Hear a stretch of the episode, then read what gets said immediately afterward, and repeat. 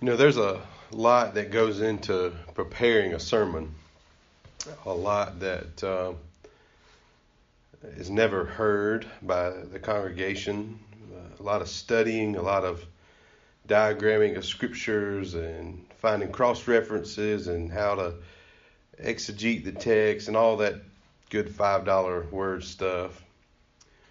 But you know, in all that preparation, there are two things uh, about a message that are incredibly challenging but vital to a sermon.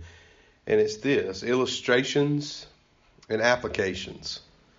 Um, every month, the pastors uh, in our association get together for a, a pastor's prayer breakfast. And the last one I went to, this subject of sermon preparation came up. And uh, I was speaking to this pastor who's been in the ministry for 30 years. And uh, he, he said, You know, it takes me uh, several hours to, to write a message. And I said, Man, it takes me that long too. And he says, You know, the time never changes in, in preparation for a sermon, regardless of how many years you've been preaching. And he said, It takes him the most time and the, the most difficult part of writing a sermon is finding creative ways uh, to kind of illustrate the points of that sermon and how to articulate the, the application uh, in such a way that people can take it out of there and, and use it uh, to uh, effectively change their lives. And so the reason why we spend so much time on those things, the illustrations and the application, is because those are the things that usually stick in people's minds uh, when they hear a sermon. And so the object of a pastor, a good pastor, would be to bring about illustrations that clearly explain the point of the text that we're looking at, and then uh, to draw out the application points that everybody can relate to. And, and that's not easy to do. And the reason uh, why we spend so much time on that, again, not just that it sticks in people's mind, but um, there is a, a, reliability that needs to come from our sermons, meaning we've got to be able to trust what's being said, right? Um, we've got to, to know that when we hear something from God's Word and we apply it the way that it's been preached to us, uh, that we're going to get the result that God promised us. There's got to be a reliability in those things. But then there's also got to be a relatability. I mean, we've got to be able to connect it from our hearts and our minds um, into reality. And so, uh, for example, you know, a pastor would have a, a very hard time um, with a church full of farmers if all he used as illustrations were about quantum physics, right? Uh, we can't grasp those things as old as farmers, and vice versa. Um, you know, a youth pastor would struggle to find application uh, if uh, all that he talked about were pertaining to married couples, right? You know, teenagers can't relate to that yet, and so the reason I kind of begin our time this evening talking about that is because we're about to look at one of the most popular passages of Scripture in the whole Bible. It's probably the most memorized and most quoted Scripture uh, from weddings to funerals to worship services. Uh, this this psalm is kind of everywhere. I call it the coffee cup psalm, right? It's it's on the coffee cup, and we we've known it, and we really have grown to love it. But the reason I think that this is such a popular passage of scripture, a popular psalm, uh, is because it communicates some very reliable information in a very relatable way. And God uh, expresses to us through this psalm His relationship to us, and he, it takes the place, uh, or it takes place rather, in in one big illustration. And the psalm I'm talking about tonight is Psalm 23. So if you have your Bible, please turn there with me Psalm 23. Many of you probably don't even need to turn there. You've got this psalm memorized, and that is wonderful. And my prayer tonight is that the Lord would truly reveal this psalm to us in a fresh way, and it, it would just, the truths of what comes out would just ignite uh, a fire in our heart. But, you know, when I was planning on this series of preaching through the Psalms, uh, I assumed that this psalm would be there because it is such a popular one, and, and I've preached this this psalm before. And last time I preached this psalm, I preached it from the perspective of kind of the main theme of the text, which is God is for God.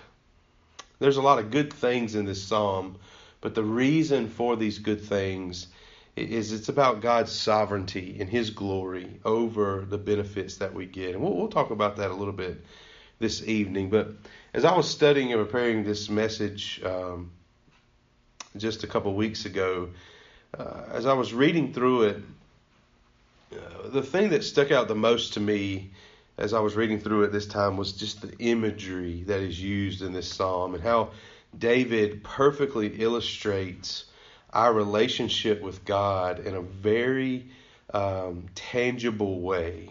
And so it brings about for us a lot of important applications as we'll see tonight. So here's what we're going to do I'm going to break this psalm up over the next two weeks. I know the psalm is only six verses long, uh, but I really want us to take time and go through this very carefully. And so we're going to look at verses 1 through 3 this evening, and then next week uh, we'll finish up with verses 4 uh, through 6. So I'm going to go ahead and read the whole psalm to us tonight, and then we'll go back and we'll look at uh, these first three verses. So, Psalm 23, starting in verse 1. The Word of God says, The Lord is my shepherd, I shall not want. He makes me lie down in green pastures. He leads me beside still waters. He restores my soul. He leads me in paths of righteousness for His name's sake. Even though I walk through the valley of the shadow of death, I will fear no evil, for you are with me. Your rod and your staff they comfort me. You prepare a table before me in the presence of my enemies. You anoint my head with oil. My cup overflows. Surely goodness and mercy shall follow me all the days of my life, and I shall dwell in the house of the Lord forever. Isn't that just a beautiful psalm? Right off the bat, there are two observations that I want us to see here uh, as we get into our time tonight. The first one is the analogy that David uses, right? Uh, he, he refers to God as a shepherd. How many of you ever worked with sheep?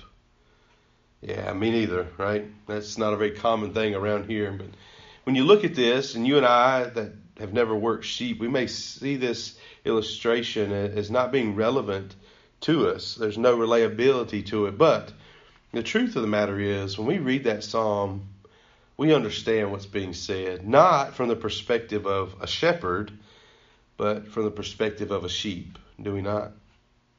And so David uses this analogy because he realizes that we all can relate to what it means to be a sheep. Next, uh, the second observation, we see that this psalm is, is kind of broken up into two distinct parts. Verses 1 through 3 um, David is declaring some things about God concerning his relationship with him, right? Um, the next thing, in the second part, in verses 4 through 6, David goes from speaking about God to speaking directly to God. And it's in this observation of speaking directly to God that we find our lesson on worship, which we will get to um, next week. But going back to our verses tonight, verses 1 through 3, I want us to take a look at what David is saying. He begins this psalm um, like he does every one so far that we've looked at. He refers to God as Yahweh, right? He he wants us to know who he's talking about, and so we know that this is the great I am, right? The God of the universe, the holy of holies, the holiest there is. But David wants us to understand that he has a relationship with this God that's very intimate. I mean, most Jews looked at God as unapproachable, but not David, right? David did not see God as this distant being who could not be approached, but he refers to this God, Yahweh, as my shepherd. And folks, this is very important. I want us to see this tonight. He knows God's name and he calls him by name. And as we read that first line, that first phrase in that psalm, it ought to make us think about our own relationship with God. What kind of relationship do you have with God tonight? Is he personal to you? Do you know him? Are you familiar with his name? Does he know your name? You've heard me say this many times. It's there's a world of difference between knowing about God and knowing God. David shows us here by referring to God as his shepherd that he knows God, and more importantly, God knows him. Next is look at this analogy. It is one of a of a shepherd, and for David, this was probably one of the most intimate references to God that he could make. So far in our study of Psalms, we've seen David refer to God as Lord or Master, but here he calls him Shepherd. Man, it's resonated with David because we know that David was what? He was a shepherd, was he not? And he was a very good shepherd. If you look in, in the Old Testament, 1 Samuel 17 uh, tells us what kind of shepherd David was. He was fearless. He, he was caring. He was a providing shepherd. He took great care of the sheep that were entrusted uh, to him. The Bible talks about how David went so far as to risk his life fighting off lions and bears for the sake of the sheep. So, so David understands this relationship a shepherd has with the sheep, right? But here we see David is not taking the position of the shepherd. He's a sheep. And God is his shepherd. So what's the significance of this? This is a very important part, point rather, to this, this psalm. I don't want us to miss this. David did understand the responsibilities of a shepherd. He understood the compassion necessary to be a good shepherd, the faithfulness of a shepherd looking and watching over his flock. David recognized these things about God and he sees the, the sovereign power of God at work in his life, the love, the faithfulness of God. And so the result here is that David has taken a position of a submissive sheep. Let me say that again. David has now taken uh, the position of a submissive sheep. And the reason for this is because he knows that, that God loves him and cares for him. And so David can trust God just like a sheep trusts its shepherd. And folks, this is a very important point to this whole psalm. God as our as our shepherd is a good shepherd and can be trusted. And we, he further proves this at the end of verse 1. He says, The Lord is my shepherd, I shall not want. The literal rendering of this phrase is, I shall lack nothing. Don't you love that? There, there wasn't a need in David's life that was not filled by his shepherd. David was confident that if God was his shepherd, he would need nothing in this life. He would have all that he needed. He, he reiterates this point in several other Psalms. Let me give you a couple. Psalm 34:10, David says, Those who seek the Lord lack no good thing. Isn't that great?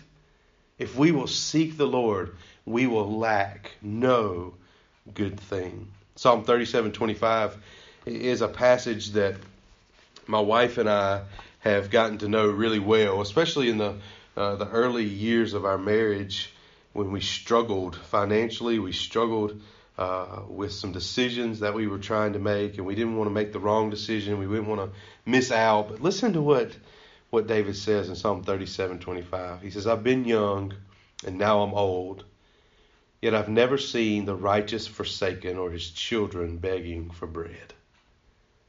Oh, folks, what a great promise that we can lean on the righteous are never forsaken. Their children don't have to beg for bread because the shepherd makes sure that we lack nothing. Let me ask you tonight, folks, do you do you believe that?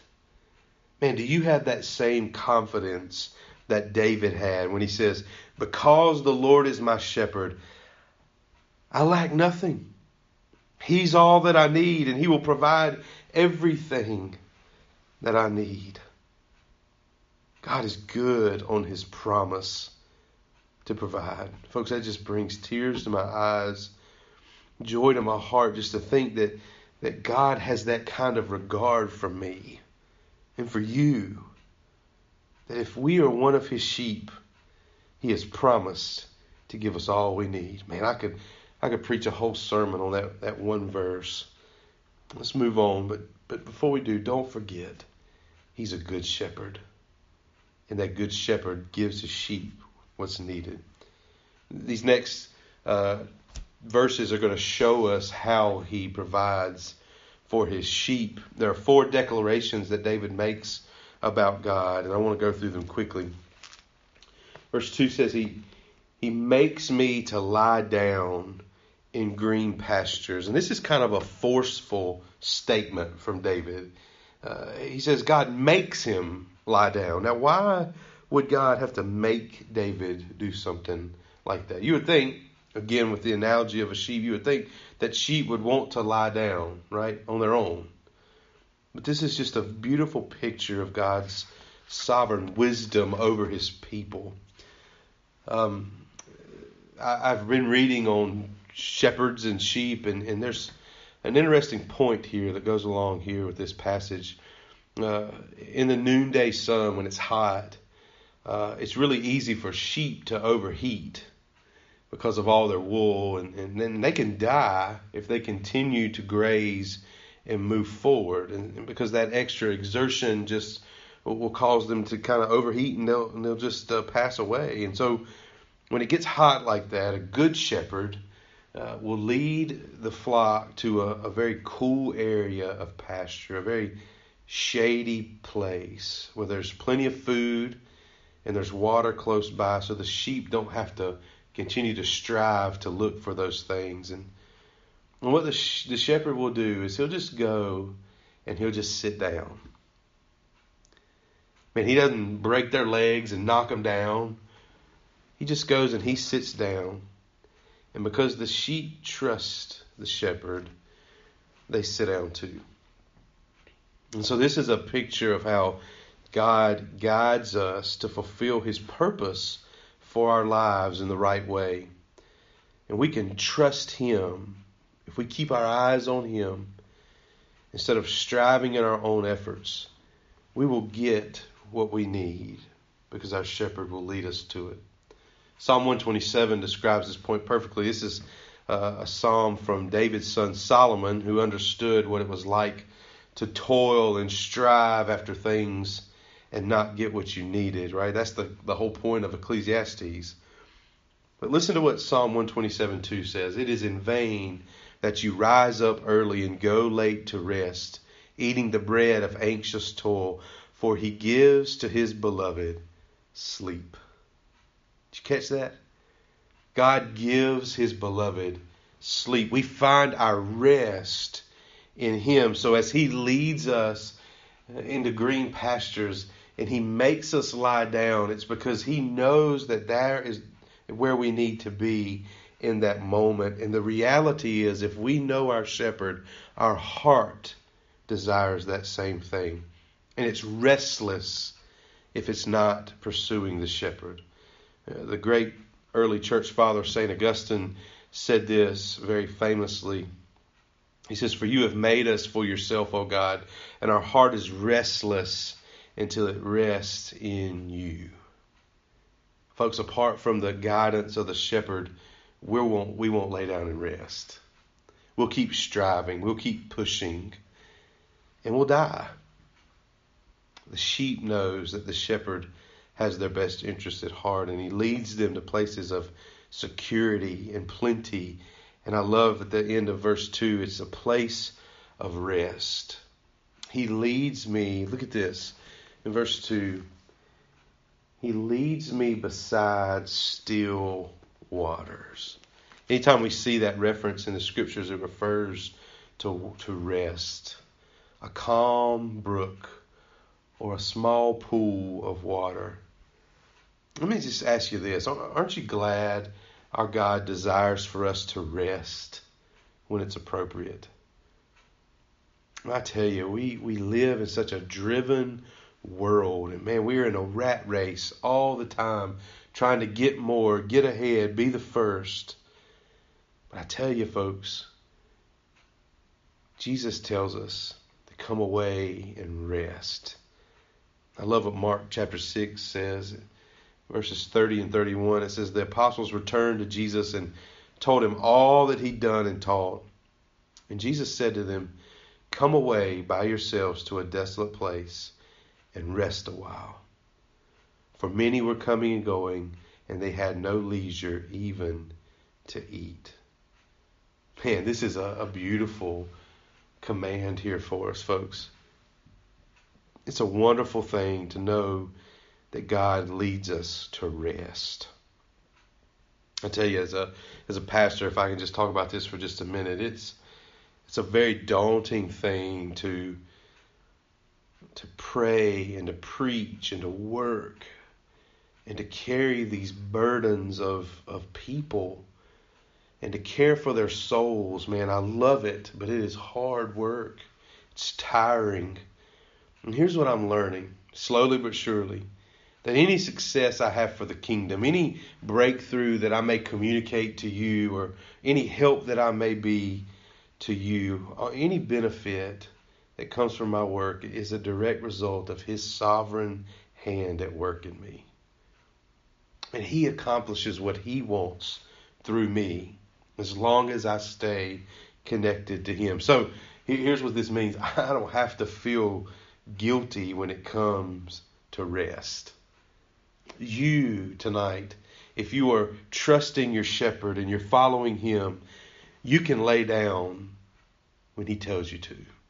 It's okay to rest. It's a gift from the Good Shepherd to His sheep.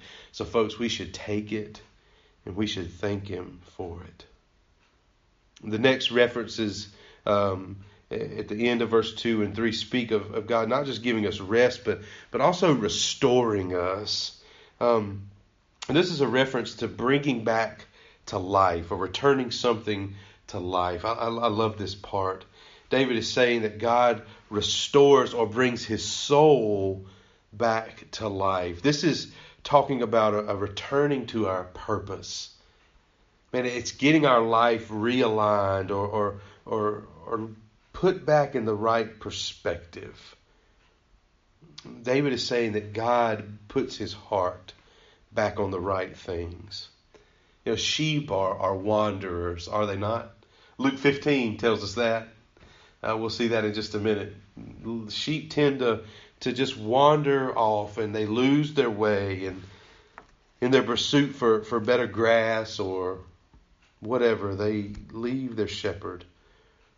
But a good shepherd brings them back. He restores them to their original purpose, puts them in their original place. And in the church, we call this revival. You know, I, I just finished uh, preaching a revival last week, and, and, I tell you, I'm kind of apprehensive about revivals uh, in themselves because I think that oftentimes we have the wrong understanding of what a revival is. We think if we just meet on some different nights and we get some different preachers in there, that, man, that's what revival is. But the truth of the matter is, folks, revival, a bringing back, a restoring us to our purpose, is in the hands of the great shepherd only. Unless God revives a heart, it won't be revived. And so revival is not something that we can manufacture um, uh, on our own. But let me let me say this: it is so needed. We need revival desperately in this church, in our nation, in my own heart. I need to be revived. But folks, I can't do it myself. I can't make myself be revived. Only the shepherd can restore our soul. But here's what a wandering sheep can do a wandering sheep can stop wandering, but then they must cry out so the shepherd can go get them. Here's what I believe if we truly desire revival, it doesn't come in setting aside certain times on the calendar. It comes from crying out to our shepherd to come restore the sheep. And you know what? When we cry out, He'll find us. And when He refines us, finds us, He brings us back into the fold where we need to be. And that is along the paths of righteousness, as David says. These are the paths that we can bring Him the most glory in. What we were created to do. These are these paths of our purpose and a path that shows the world our great God who lives in us. In the last part of verse 3 tells us why he does this for us, why he restores our soul and leads us in these paths of righteousness, and why the green pastures are so good. And let me preface what I'm about to say with this. Uh, in no way do I seek to diminish the feeling that you have for this psalm. This is a good word tonight. This is a good psalm. It is full of these beautiful promises of, of God. But I want us to accurately understand why God does these things for us. Why does our shepherd lead us into green pastures and make us lie down? and lead us beside still waters and restore our soul and lead us in paths of righteousness. He tells us, and I want you to pay very close attention to why. Look at what it says, verse 3. He restores my soul. He leads me in paths of righteousness for his namesake. Man, I want you to circle that word, his. You see, it's not necessarily our glory, our benefit solely that God does these good things. All these things that God does in us as our shepherd is for His sake. Now, I realize that can bring about a temptation to kind of diminish the meaning of this psalm, as I said, but we read these first three verses and we can think, man, God's all about us. And He is. He loves us. But if we're not careful, we can become the center of the universe in our minds. And we can think that all the glory and all the good that we have, we are somehow deserving of it. And we've got to be very careful to understand that all the good that God brings is because He's good first, not because we're deserving. This phrase here at the end of verse 3 shows us that we're not the focus. It's not about the sheep, it's about the shepherd. And folks, this is so important. God didn't create us because He needed us. We don't make up a missing piece of God. You understand tonight that we don't complete something in Him that is is lacking. If, if none of us were ever born, God would not be devoid of anything. We don't add to His glory, but He did create us to make it shine. But that's only when we live to please Him. And the reason that He does all these things in our lives is not primarily for us, it's for Him. I know how difficult that can be when you've read it all your life and made it about you. But I promise you, if we see the real reason for it, we'll find so much more joy in this psalm. I'll never forget, I had a guy come up to me a couple years ago, several years ago actually, when I preached this psalm, and I could tell he was troubled. And he said, uh, I didn't like what you said about God being for God. That was the title of my message. He said, I've never heard it preached that way, you know. And I don't like the fact that God wouldn't do all these things for me just because He loves me. You know, that got me thinking about something. That God does love you. And the fact that He does those things for His glory doesn't diminish or devalue His love for us. In fact, I think we've got to understand that God's glory and His love are not at odds with each other. In fact, if His glory is not manifested, then His love is not genuine. And he cannot love us unless he glorifies himself. And so we can't separate the two. And when we understand that, it brings a whole new understanding to our life. And so here's what God did for us. And I, I pray this is beneficial. as I was praying through this and, and thinking about this message and studying it out, the Lord gave me an illustration that I hope uh, makes this point very clear to us. How many of you have have ever been to the state fair? Um, yeah, I love going to the state fair. We used to go in school and haven't been in a while, but last March, Laura and I got to go down to uh, to Houston. A friend of mine was getting married, and and the Houston Rodeo was going on at the same time, and so man, that's a big to do. It's basically like a, a state fair and a rodeo and a carnival, kind of all in one, and it is truly big, right? Uh, and so we got an opportunity to go down there, and so we walked around, and and they had this pavilion there, and it, the only reason that pavilion was open was for for livestock shows, and you've you've been to those, right?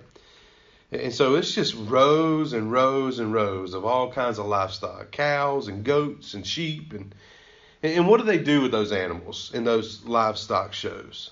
Hmm. They parade them around, right? Uh, they groom them, they make them smell good, look good, and then they just prance them around the arena.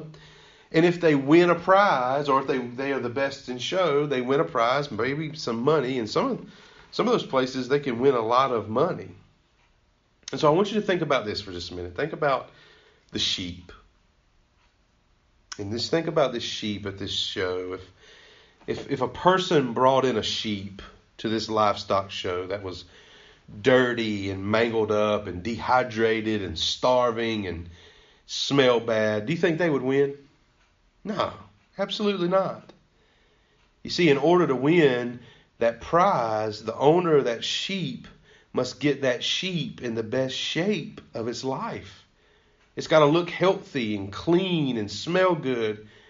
Man, and I tell you, not only that, but they got to be taken care of even when they're not being shown we had an opportunity to go back behind the thing and just kind of look at some of the RVs and the trailers uh, that those sheep and those cows were brought into.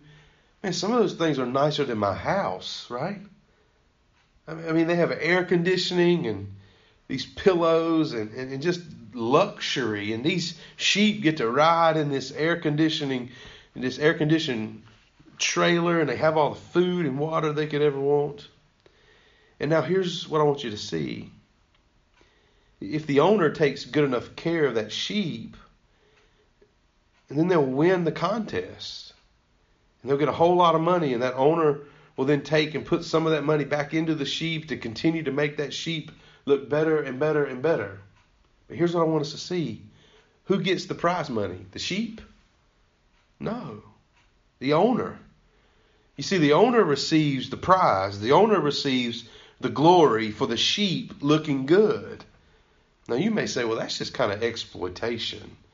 The owner's using that sheep to make money or to gain glory. But I want you to think about this. The more that owner wins, the more prize money he rolls in, the more notoriety he gets, the better that sheep's life is. I, I guarantee you, if those sheep could talk, they wouldn't complain one bit about riding around in an air conditioned trailer, laying in a pen full of water and food, being washed and groomed. You see, these are all benefits that the sheep gets from bringing glory to their owner. And I tell you, that's not a bad life for sheep. And tonight, if I can tell you the truth, it's not a bad life for us to reap the benefits of a God who is providing for and caring for and leading us in a way that brings Him glory first. And as He's glorified through us, we benefit from those good things. But we have to keep it in the right perspective. We have to stay in the right place as the sheep, not the owner. And you see, David has no problem staying a sheep. folks, we shouldn't either tonight. We, we waste the blessings of God so much and diminish His glory if we simply try to keep those things for ourselves and make us the focus of those things. And if we're honest, we know He doesn't do these things because we deserve them, right? I mean, we do know that. The houses we live in, the air that He allows us to breathe. You have to believe that we're not entitled to any of that, right? David says it's for a different reason. Not because we deserve it, but because He's good. And, and as He gives us those things, He receives glory. And as the world looks at us and sees what a life led and cared for by God looks like, then they will want to become His sheep. And they will want to bring Him glory as well. And the more glory He gets, the more benefits we reap. Folks, that's that's a good thing for us. We don't have time tonight, but if you want to study this point out of God's glory and the benefits that we reap from it, uh, I would encourage you to, to look at Ezekiel 36. That's a very powerful passage that um, that can shake us, but I think it helps us get the right perspective of God. And so next week we'll, we'll pick up with verse 4, where David moves from declaring these things about God to, speak, to speaking directly uh, uh, to Him. And it's this powerful transition that teaches us so much about God's sovereignty uh, in our lives and how that prompts us to worship Him in a way that, that He deserves. So we'll look at that next week. But as we close, I want to encourage you with this. I want to show you one more thing. Um, this story of the shepherd and the sheep that David shows us is a beautiful picture of the gospel. And the fact that we are even considered his sheep is incredibly humbling. That a holy, righteous God would look at me and look at you and, true, and choose to treat me as a sheep instead of as a wolf, right? he would have certainly been justified in, in killing me off a long time ago. But he didn't. And he's done something for us that will take an eternity for us to thank him for. Flip over with me really quickly to John uh, chapter 10. John chapter 10, we'll be done. You, you probably all know this passage well, but John chapter 10, Jesus uses this same analogy of a, a shepherd and a sheep to illustrate a, a greater, more eternal point than just a good life here. Listen to what he says. John 10, starting verse 7. Jesus said to them again, Truly, truly, I say to you, I am the door of the sheep. All who came before me are thieves and robbers, but the sheep did not listen to them. I am the door. If anyone enters by me, he will be saved and will go in and out and find pasture. The thief comes only to steal and kill and destroy. But I have come, listen to this, that they may have life and have it abundantly. Verse 11 I am the good shepherd. The good shepherd lays down his life for the sheep. He who's a hired hand and not a shepherd who does not own the sheep sees the wolf coming and leaves the sheep and flees, and the wolf snatches them and scatters them. He flees because he's a hired hand and cares nothing for the sheep. But I am the good shepherd. I know my own, and my own know me, just as the Father knows me, and I know the Father, and I lay down my life for the sheep. There are two things Jesus says here I want to show you, and then we'll be done. Um, we do understand that everyone who walks the earth is not a sheep, right? In the previous passage of John 10, Jesus says that there's only one way to enter in the sheepfold, and that's through the door. And then in verse 7, he says, uh, I am the door, right? Very clearly. The only way to get into the sheepfold of God's people is, is through me. I am the only source of salvation. We know that, right? You and I cannot come to God unless we enter through Jesus. And so none of the benefits that we see in Psalm 23 are ours unless we come to God through Jesus. And we call entering this door faith, right? Believing that what Jesus came and did on the cross was for us and trusting in his work and that it was sufficient to forgive us from our sins and restore us to a relationship with God. Folks, that's what being saved is, right? But that's not all. And this is so important. Verse 11 tells us that Jesus is also something else. He's not only the way to God, but he's a shepherd himself. I am the good shepherd. Jesus is the one who cares for his sheep. So listen, Jesus is not only the source of our salvation, he is the sustainer of our salvation. And our future hinges greatly upon our relationship with the shepherd. The point I want us to see here is that faith in Jesus is necessary for salvation. But listen, so is sustained faith after the moment of that initial profession. We, we don't just walk through the door of Jesus and forget all about Jesus. Rather, we walk through the door of the gospel to follow the Good Shepherd wherever he goes. You see the point here?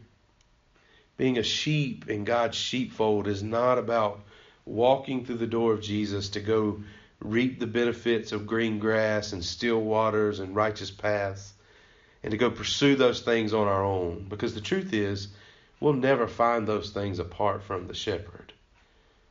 True salvation, folks, is walking through the door of the gospel to join ourselves forever to the side of our shepherd, to follow him to green pastures, to still waters, to paths of righteousness.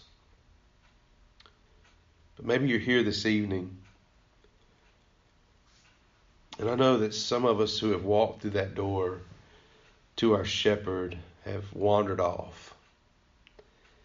And we're not following him like we should. I've wandered. Maybe you're looking for green pastures, but you've wound up in a dry desert. You've been looking for still waters and you found nothing. And you're thirsty and hot and tired. Man, can I give you some great news tonight? Our good shepherd is looking for you. All you have to do is stop wandering. Stop searching. Just stop where you are and cry out to your shepherd. Tell him you've lost your way. Tell him you know that his way is better and you want to follow him again. Tonight, if you'll cry out to him as a lost sheep, he'll do what he promised. He'll leave the 99 and come find you. And you know what? There'll be much rejoicing when he does.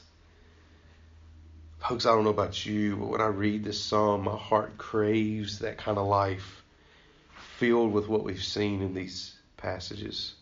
My heart aches to lie down in those green pastures, and I yearn for the still waters. I long for my soul to be restored. And I believe tonight you do too. I believe that you want these same things for your life. And the key to it all is one name Jesus. It all depends on who your shepherd is. It all depends on whether or not you are a sheep who is faithful to the shepherd, who trusts the shepherd to lead you to know what is best. And so the question is are you stuck trying to figure this out on your own? Or are you following your shepherd? I want to pray for us in just a minute. But as I pray, my, my prayer is just that God would make us right with Him, our shepherd, that we would love Him that we would reap the benefits that He has for us as we give Him glory. You know, I was just thinking about this the other day. How awesome would it be for us as God's sheep to live and to roll around in green pastures and to show the world what a joy it is to walk the paths of righteousness with Him? And God's calling us to be those sheep, but it all depends on how connected we are to the shepherd. Let's pray.